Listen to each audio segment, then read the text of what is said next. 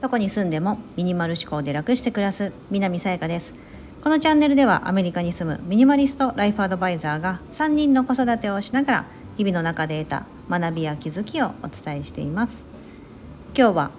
発信者の苦悩と報われる時というテーマでお伝えしたいと思います。はい。ちょっと冒頭にレターをいただいてそれをちょっとご紹介してなかったのであのご紹介させてください。えー、以前ですねライブで仕事の家庭の両立に悩むっていうライブをした時にいただいたレターで「はじめまして仕事をしながらいつも楽しく聞かせていただいています」10月からミンスゲームを始めてみました。毎日明日何捨てようか考えて今のところ数も少ないので楽しみながらやれています。というふうにレターをいただいてました。ありがとうございます。あとはライブで書き留めるところがなかったのでこちらにさやかさんの生活を拝見して私は考え方が変わりました。ものだけでなくこの行動は必要かこの考えは必要かこの付き合いは必要かなど根本的なところを考えられるようになりました。というようなですね本当に嬉しい嬉しいレターをいただきました。ありがとうございます。あとは普段ですね私のあの配信しているこのスタンド FM のですねあの投稿まあ1年以上続けてるのでもう通算400回ぐらいあの回数的には超えてると思うんですが何か一つでもいいねを押してくださった方がもし今ここ例を聞いてくださってるなら本当にありがとうございます。あのまあ、発信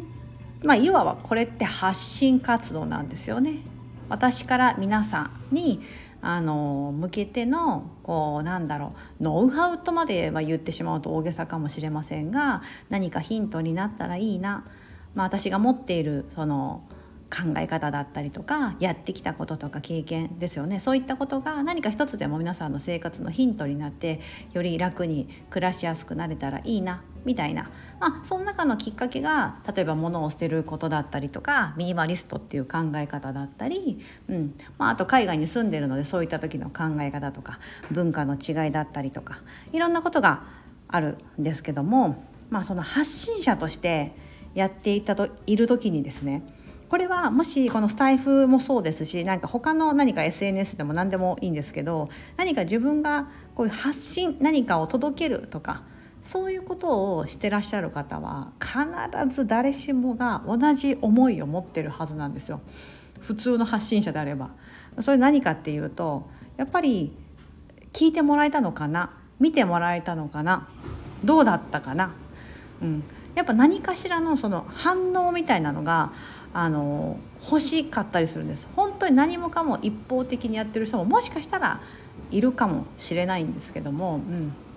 なんかもうただただ気持ちを吐き出して「ふう」みたいなそれをあの公にしているみたいな方もいるかもしれませんがあの何かこう私みたいな感じでこうなんかねこう何かそういうふうに伝えてやってる人っていうのはあ聞いた方にどんなふうに響いたのかなとかいやこれ違うよって思われたりとかしたかなとか、うん、どんな考え方があるんだろうみたいな風なやっぱ反応ですよね、うん、それがやっぱりすごく気になってるところではあるんです。うん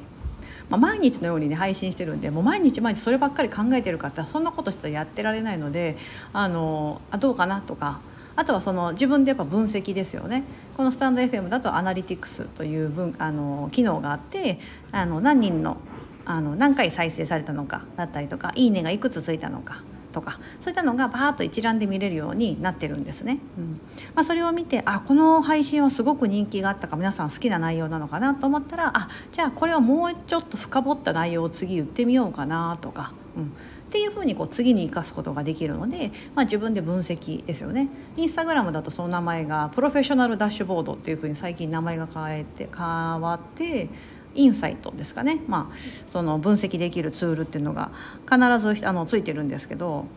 まあ、そういうふうにしてあのどういったものが需要があるのか。前にあのそこにニーズがあるからみたいな感じであのいう投稿も撮ったんですけど配信も撮ってそこにニーズがあるから発信するですね、うん、なんかまさにそこかなと思ってます。ただただただただ この発信者としての悩みっていうのはやはりその反応がないとか、うん、いう時ってなんかものすごくですねやっぱりあの傷つくまでいかないんですけどまあなんか不安になったりとかあとはそのモチベーションが上がらなかったりとか、うんまあ、やってる意味を見出せなかったりとかっていうことが、まあ、往々にしてあります。これは もし誰1回でも配信したことがある人だとうんうんうんって思うと思うんですよ。もうなんか一回やってみたけどなんか誰も聞いてくれなかったとかさあの聞いてくれたけどなんかね再生されたけどハートいなんかいいね押されなかったとかなるとやっぱちょっとえ何がダメだったんだろうなもそうですしああ何だったんだろうみたいな、うん、ことを考えると思うんですよね、うん、やっぱそういう苦悩がですねもう常につきまとってるんです。それはどれだけあのチャンネルのねあの登録者数というかチャンネルフォロワー数が増えようが、うん、それは多分一緒なんですよ。うん。すごく一緒。もうね多ければ多いほどその分あのその数割合っていうのは減ってきてしまうので、うん。まあ、そういった苦悩がある。ただ報われる時それがああやっててよかったなとかよしまた明日もや頑張ろうみたいな思える時っていうのはやっぱりその反応が良かったりありがたいあの言葉をいただいたりとか、うん、その時はもうものすごい配信者に配信者にとっては報われる時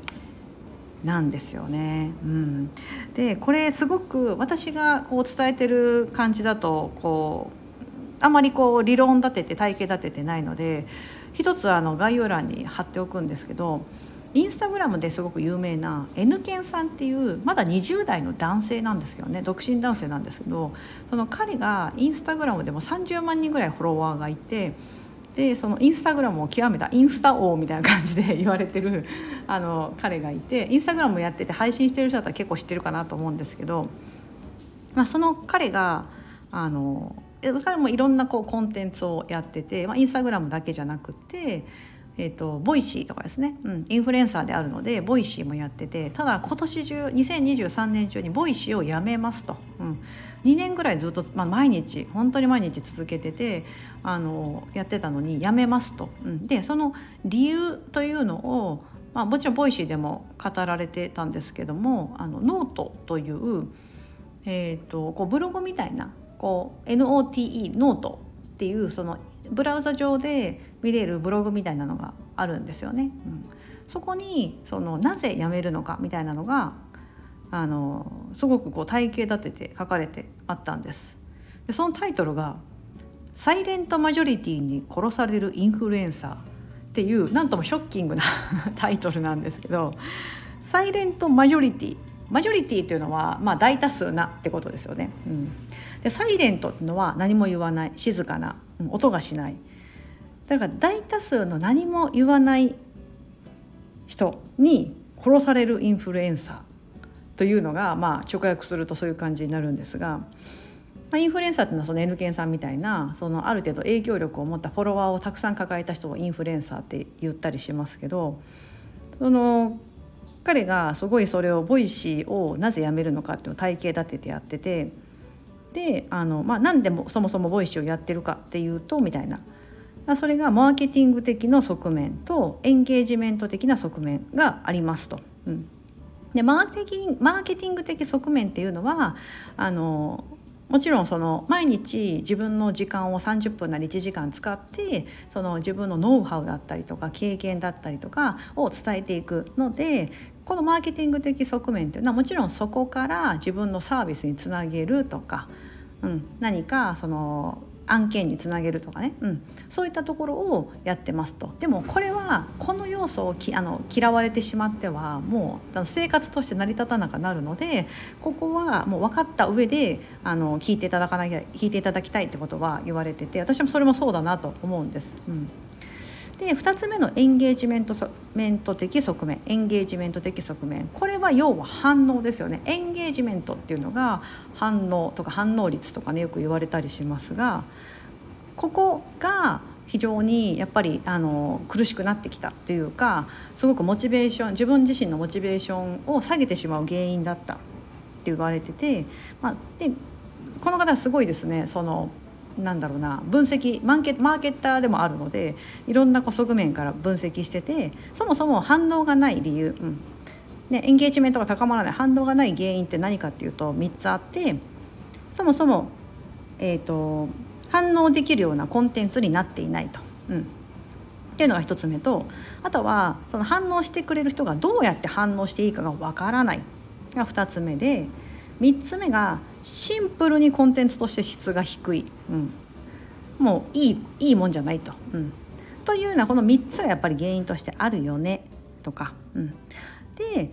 まあ、そういったのをもちろん分析してでそういった反応を、まあ、もちろんだから好調なあのコンテンツを出すとか、うん、配信者としてはいろいろやりますよと、うん、このエンゲージメントを高めるためにみんなに聞いてもらうためにみんなに反応してもらうための施策っていうのももちろん取ると。うん。だけどもやっぱりとはいえもうこれだけ SNS が普及して誰しもが発信できる時代になった。うんまあ、その通りすがりよくあの通り魔みたいな感じで言われたりこう通りすがりになんかあのコメント欄になんか暴言吐いていくような人とかもやっぱ中にはいたりするんですよね。うんまあ、なんかそういうのもあったりとかあの毎日も本当に聞いてくれてるんだけど何も反応が起こさんお起こしてもらえない。もちろんそういう人もいるじゃないですか。私は何もいいねとか押さないよっていうあの人もいると思うんですよ、うん、どれだけ心を動かされたとしても、うん、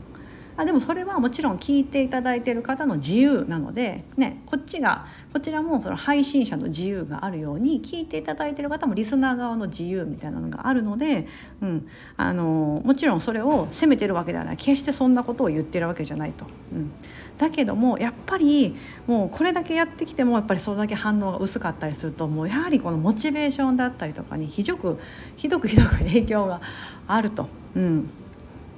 というところもあってあの今回 Voicy をやめる。でこれを僕がこうやって赤裸々に大々的にこうやって発表することによってあの一人でも多くのそういう配信者が救われたらいいなって思ってますみたいなことも書かれてて、うん、だから結構ショッキングなこの「サイレントマジョリティに殺されるインフルエンサー」っていうタイトルなんですよね。うん。まあ、だからもしあこの配信者の人いいなとか、うん、この人の投稿いいなとかわ写真が綺麗とかねインスタグラムだっていろんなことがあったりとかあの YouTube もそうですよね。うん、っていうようなことがあるんだったらあのいな何でもいいからちょっとでも反応を、うん、なんで YouTube だと「いいね」ボタンですよね。うんこのスタエフとか、えー、インスタグラムだとハートボタンがあってまたあのあれかな？そうそういうふうなあの何かこう反応できる機能が必ず SNS にはついてると思うので、うん、そういうの便利な機能があるかそれをポチッと押すだけだからややってもらった方がいいだろうし、うん、何か自分のその心を動かされたという内容があるんだったらそれを一言残すだけで配信者はものすごい報われると。うん。っていうことがこの NK さんのやつでそのノートに書かれてあったんですね。うん。でこの人に配信をやめてほしくない。これからも頑張ってほしい。もっとこの人の未来が見てみたい。なんかそういったふうなことを思える人が一人でもいるんだったらあの何か応援の意味を込めてポチッと押すとか、うん、何か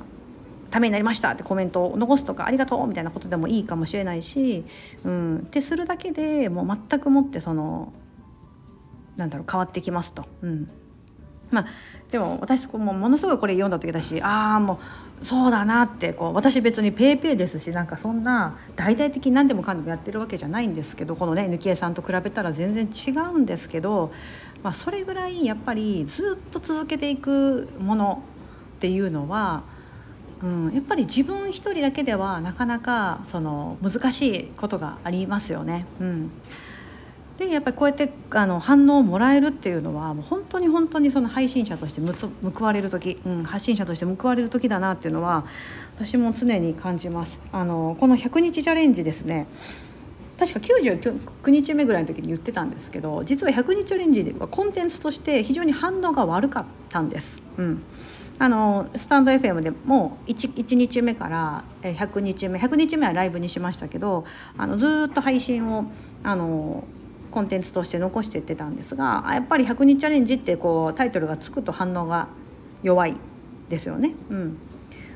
でそれ以外のコンテンツだと結構好調だったりするんですが、うん、まあそのね100日中にやってるたった1個のことみたいな感じなんでもしもちろんそれは一つのね小さな一歩なのでちょっとつまらなく感じてしまうかなと思うんですけどただ100日目の時にですねやっぱりすごく反応を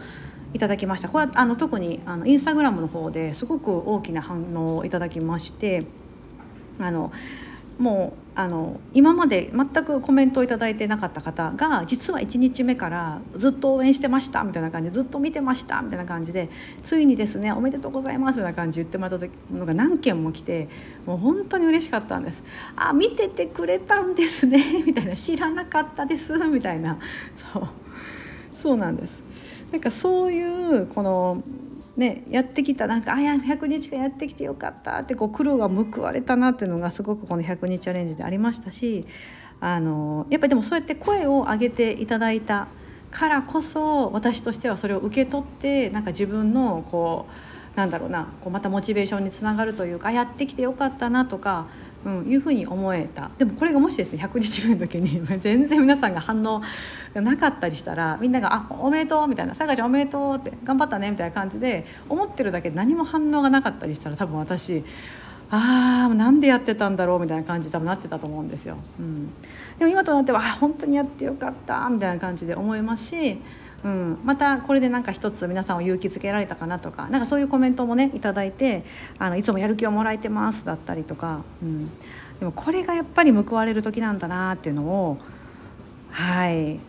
思いました。多分ねただ一つでも何か発信したことがある方だったらもうなんか痛烈にあの共感していただけるんじゃないかとは思ってるんですがあの、はい、今日はちょっとそういったことであのレターいただいた方ありがとうございます。本当に。いつもそしてあの聞いていただいてる方、うん。まあ、あの本当欲を言うとですね何かいいねとかね ハートボタンポチッと押してくれるだけでも私は非常にあの嬉しいですね。そのレーターくださいとかそういうことではなくてコメントくださいとかじゃなくてなんかその聞き流してる中でもペッてその時にですね画面触ってポチッと押してくれるだけでもすごくですねこうモチベーションにつながる、うん、あまた明日もなんかもっといいコンテンツあこれが人気だったんだみたいなことが改めて分かるようになるので皆さんの反応が。うん。まそうするとより良いあの質のコンテンツを出せるんじゃないかなっていうふうにも思いますので、はい、今日は発信者の苦悩と報われる時というテーマでお伝えしてみました。よかったら概要欄に貼ってあるですね N 研さんのノートとかもう一度ちょっと目を通してもらってなんかすげえあのなんだろうな若干こういろんな専門用語入ってくるかなんだこれってなる人もいるかもしれないんですけども、はい、あの見ていただければなと思いますしあの以前の配信もちょっと貼り付けておきますのでもしご興味があったら聞いてみてください。今日もここまでお聴きいただき本当にありがとうございます。今日が皆様にとって素敵な一日になりますように。